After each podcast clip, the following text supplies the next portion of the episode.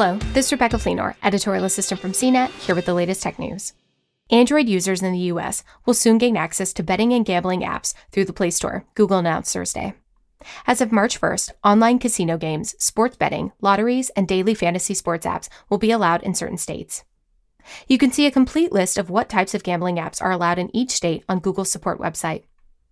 Google's support page now says we allow real money gambling apps, ads related to real money gambling, and daily fantasy sports apps that meet certain requirements.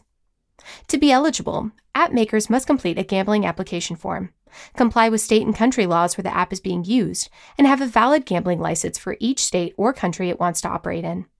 These apps must be rated adult only and display information about responsible gambling.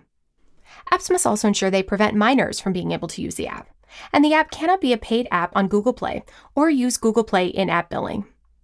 Gambling and betting apps are also available in other countries, including Australia, Canada, Mexico, and the UK. For more of the latest tech news, visit cnet.com.